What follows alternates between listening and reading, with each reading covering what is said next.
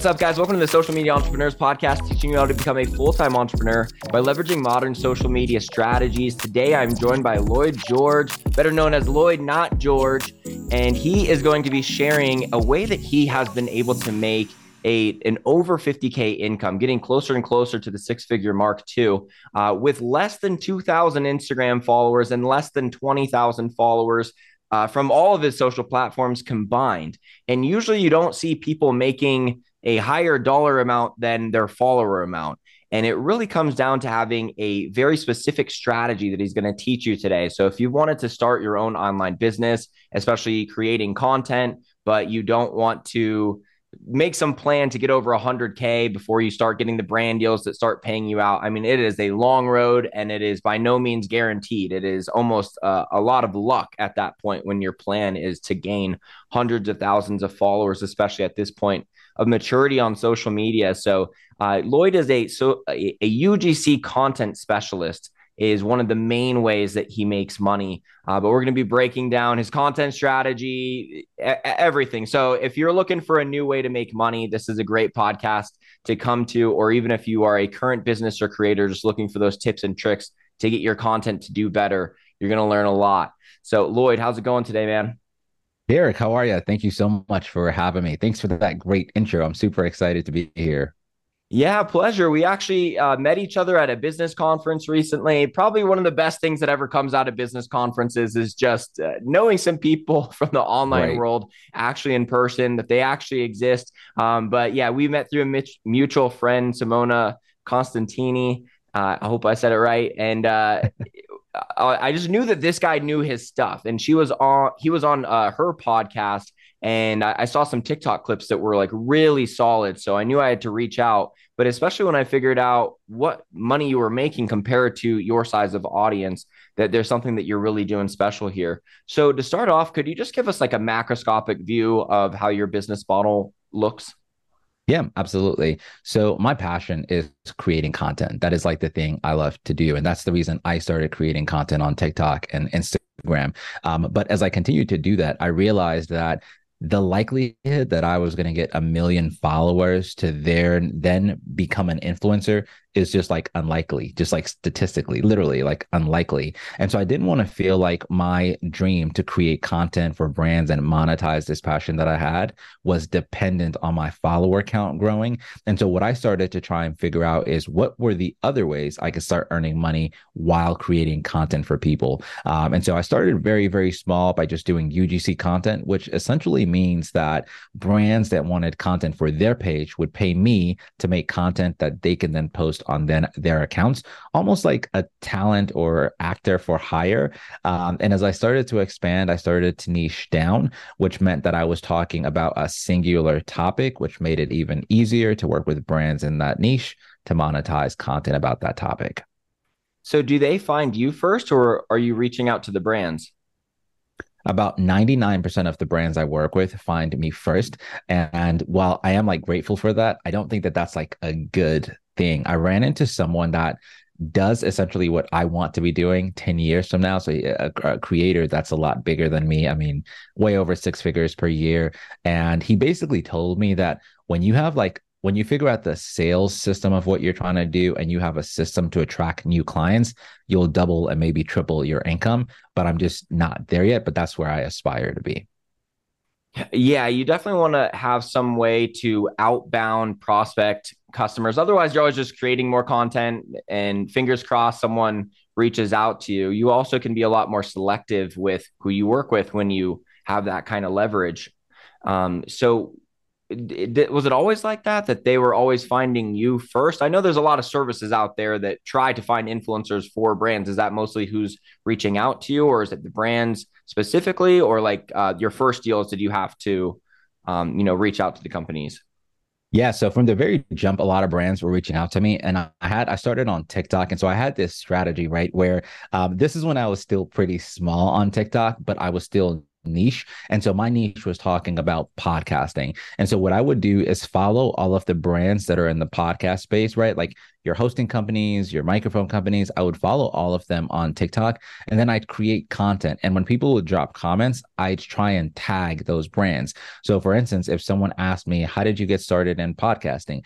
I knew that just by answering that question, I could probably tag three or four different brands by saying, Well, I hosted my podcast here, I've got my mic here. And so it became a thing where I was tagging them like over and over and over and over again, enough so that they noticed me and were able to follow me. And then once they followed me, I knew great. I could send them a DM saying, "Hey, I'm Lloyd. Would love to collaborate at some point." But even with even at that point, I still knew that like, hey, like that that it was going to be a relationship thing, and it would probably take me three months, six months to close some of those clients. So you did warm outreach, but not totally cold outreach to microphone companies and hosting platforms and such. Exactly. So I um you know from the from the time i sent that i'd send that message saying like hey would love to collaborate at some point um it would be probably like three or six months before they'd reach out and say, "Hey, we actually have an opportunity. Let's do A B C D. Um, and so I guess from that perspective, I was like, that was like my outreach. Nice. And uh, who are the main companies that you've worked with? Yep. So to date, uh, I've worked with uh, Spotify. I create social media content for them surrounding like the topic of podcasting. I've also worked with LinkedIn, creating a podcast course for them.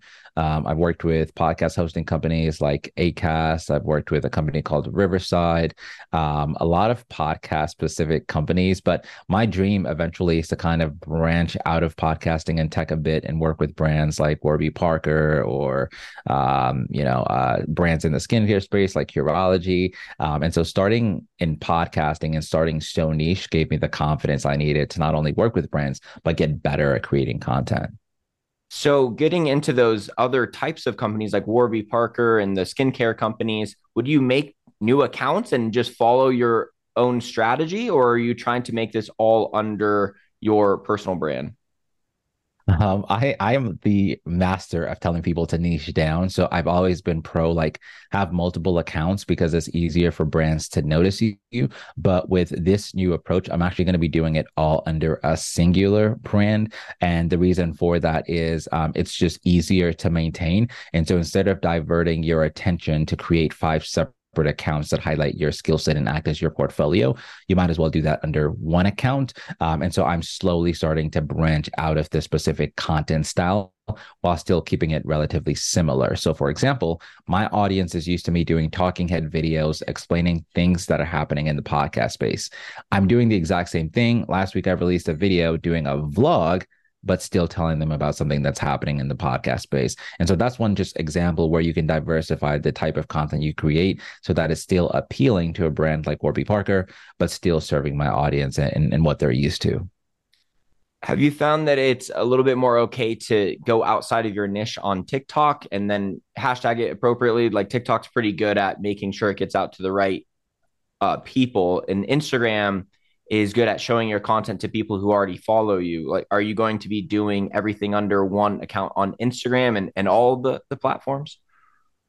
I'm still figuring that out. Um, i have a few uh, burner accounts on tiktok that i create content on just to test what's happening on the platforms. And i find that on tiktok all of my separate accounts in different verticals are performing very very very well. Part of it is is just that like the account's new and i get to test more things. But also just because it's so hyper focused on a specific audience. So it's like 50 people comment on a post, that post is gone. Like it's, I mean, I, I on one of my project management accounts, it's doing almost like 250,000 um, views per month. And so um, I'm still exploring what it would look like to consolidate all of the things I create and talk about into one account. Um, what I have been intentional about that I that I think matters more than how you present yourself on social media when it comes to monetizing is like your relationships. And so for instance, like that I think is like something we don't talk enough about that it's like hey, it kind of doesn't matter how good of a creator you are or even kind of like how many followers you have. I think what matters is the right person at that specific brand, knowing who you are and seeing your content. And so there are so many other ways other than like creating content and presenting it on social media that you can get the attention of some of those people. Going to conferences is like a great example of this. How would someone go about picking a niche to be a UGC content creator? Can they pretty much just go with any niche that they specialize in and know about? Or are there some, like you said, you're getting into skincare? I would imagine that that's obviously one of the more competitive ones, whereas the podcast one, they're probably like, oh, cool, we we finally have an influencer.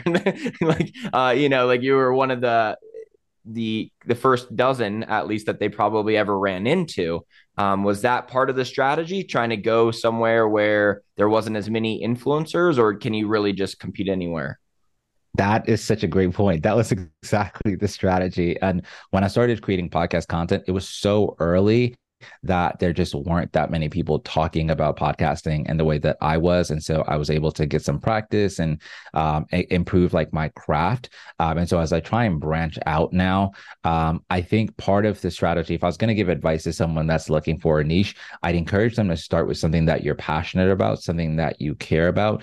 A good question to ask yourself is just sort of like, what do I talk about on a daily basis? If I was just to survey like the conversations I have with my friends, the people I live with, what am I constantly talking talking about. And more than likely, that thing is a great starting point. Another way to do this is to just evaluate the products you have. So at the time when I got into podcasting, I was already a podcaster as a hobby. And so I had all this free equipment that I could review.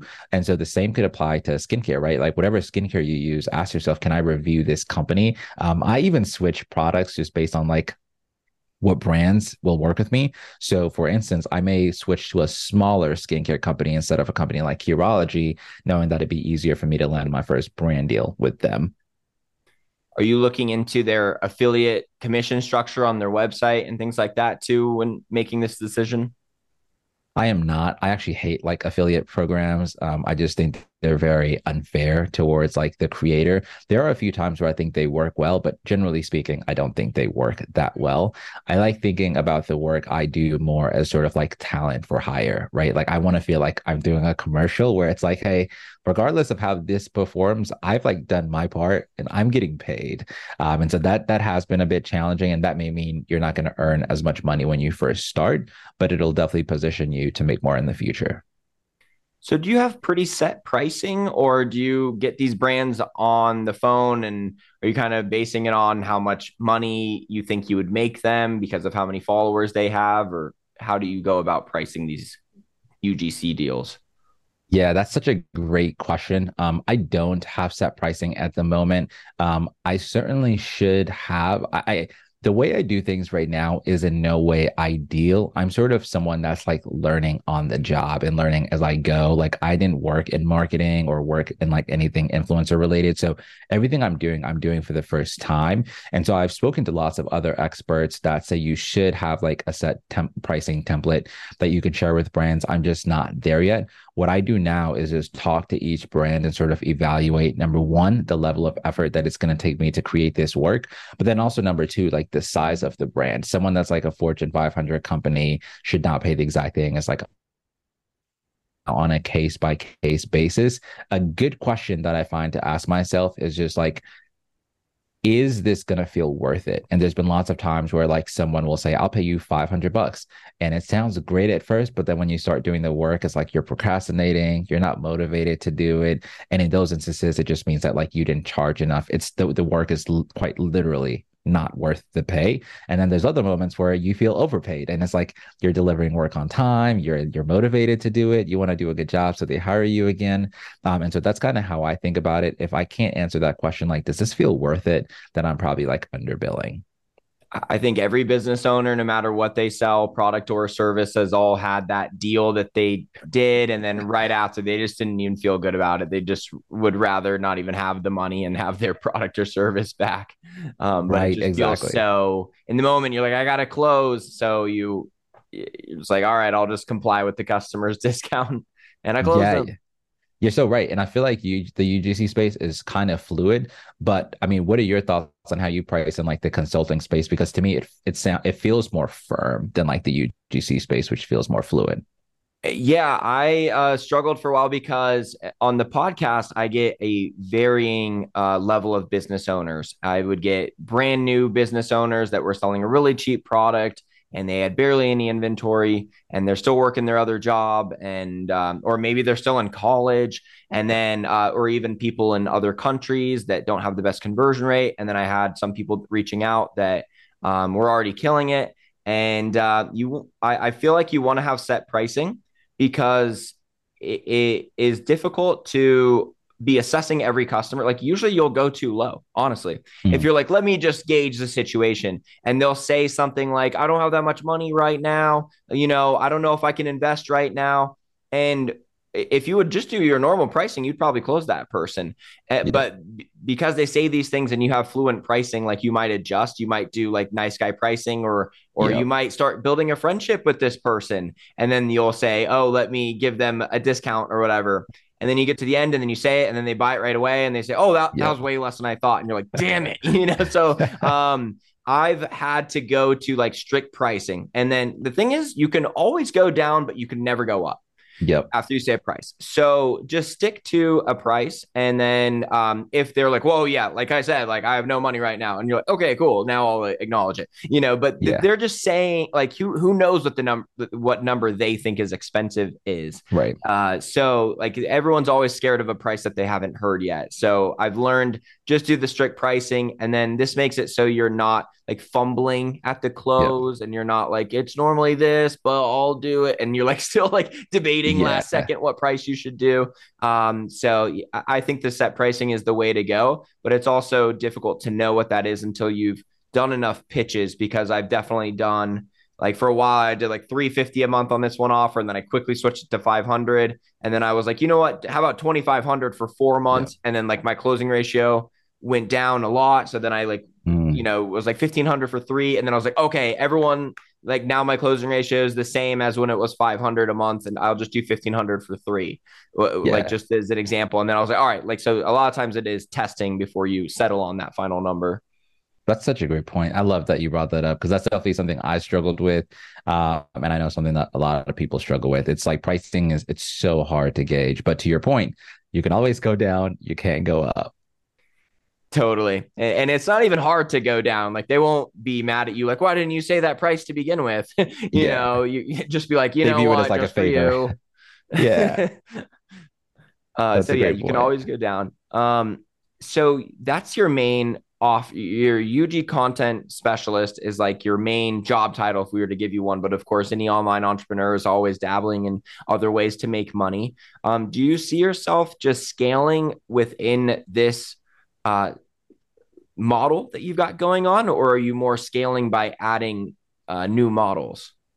Yeah, you're so right. And I just want to like add something to that because I, I would say that UGC is like my, my primary like offering. But I do think that like one thing I don't see often is UGC work being paired with familiarity in a specific space. So, for instance, when a brand is thinking about hiring me, like if I was just like a traditional UGC creator, it technically would be like, it doesn't matter who we hire to do this because it's not going to live on the creators page. It's going to live on the brands page. So anyone will do.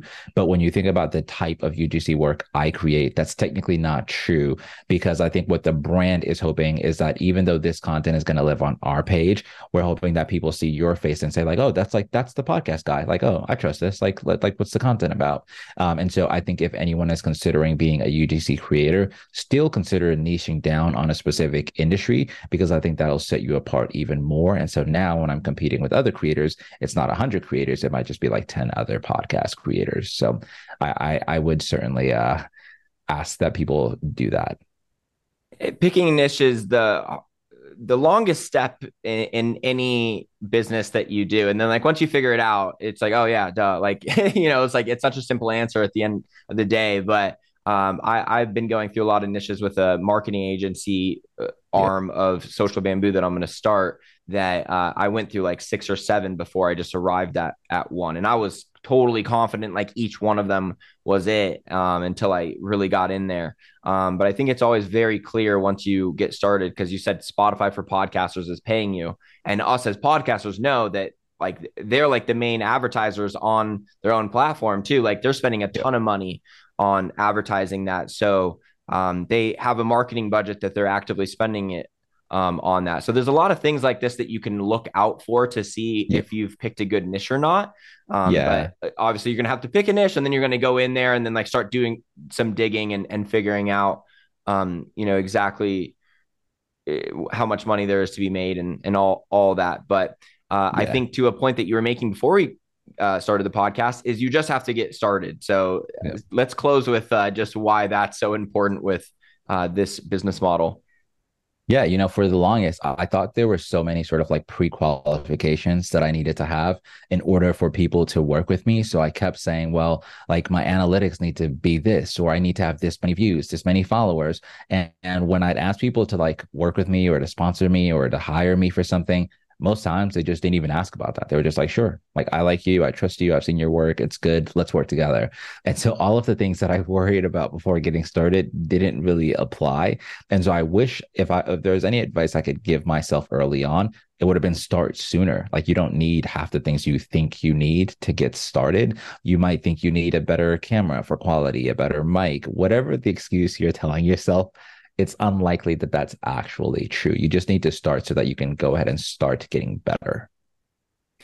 It's so true. No matter what business you start, uh, I think this one even more so than uh, some of the other ones because you could really get hung up that you're not good enough at creating content to approach yeah. these big brands. Uh, but the brands aren't looking for professional content, or they would make it themselves. They're looking for that natural looking yeah. content from smaller creators that look like an honest testimonial and review um, from someone else, especially because they don't have to, you know, pay Kim Kardashian prices.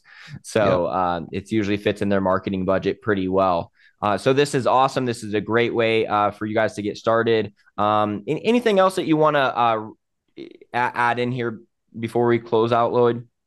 Yeah, the last thing I just want to say is like um, we're all unique. Um, and I know that sounds a bit cliche, but um, I didn't necessarily know how unique I was until I got started. And so the number of things that I've learned about myself since starting to create content has continued to grow. Um, and so I just encourage everyone that like at the very least, at the like the least part of this process is like you'll learn a lot about yourself you'll gain a lot of confidence and for me creating content just like sharing my thoughts publicly with the world has been like literally life changing it, it's life changing because now you have to format all of your thoughts into teachable tips and then also because now you have to uh, get rid of any kind of judgment of yourself to yep. be able to put yourself out there and uh, yeah once you start doing things like that then all of a sudden um, you know, public speaking to a small audience may may not be right. a big feat anymore, right? So, um, absolutely, I can testify to that as well. And where can people find you?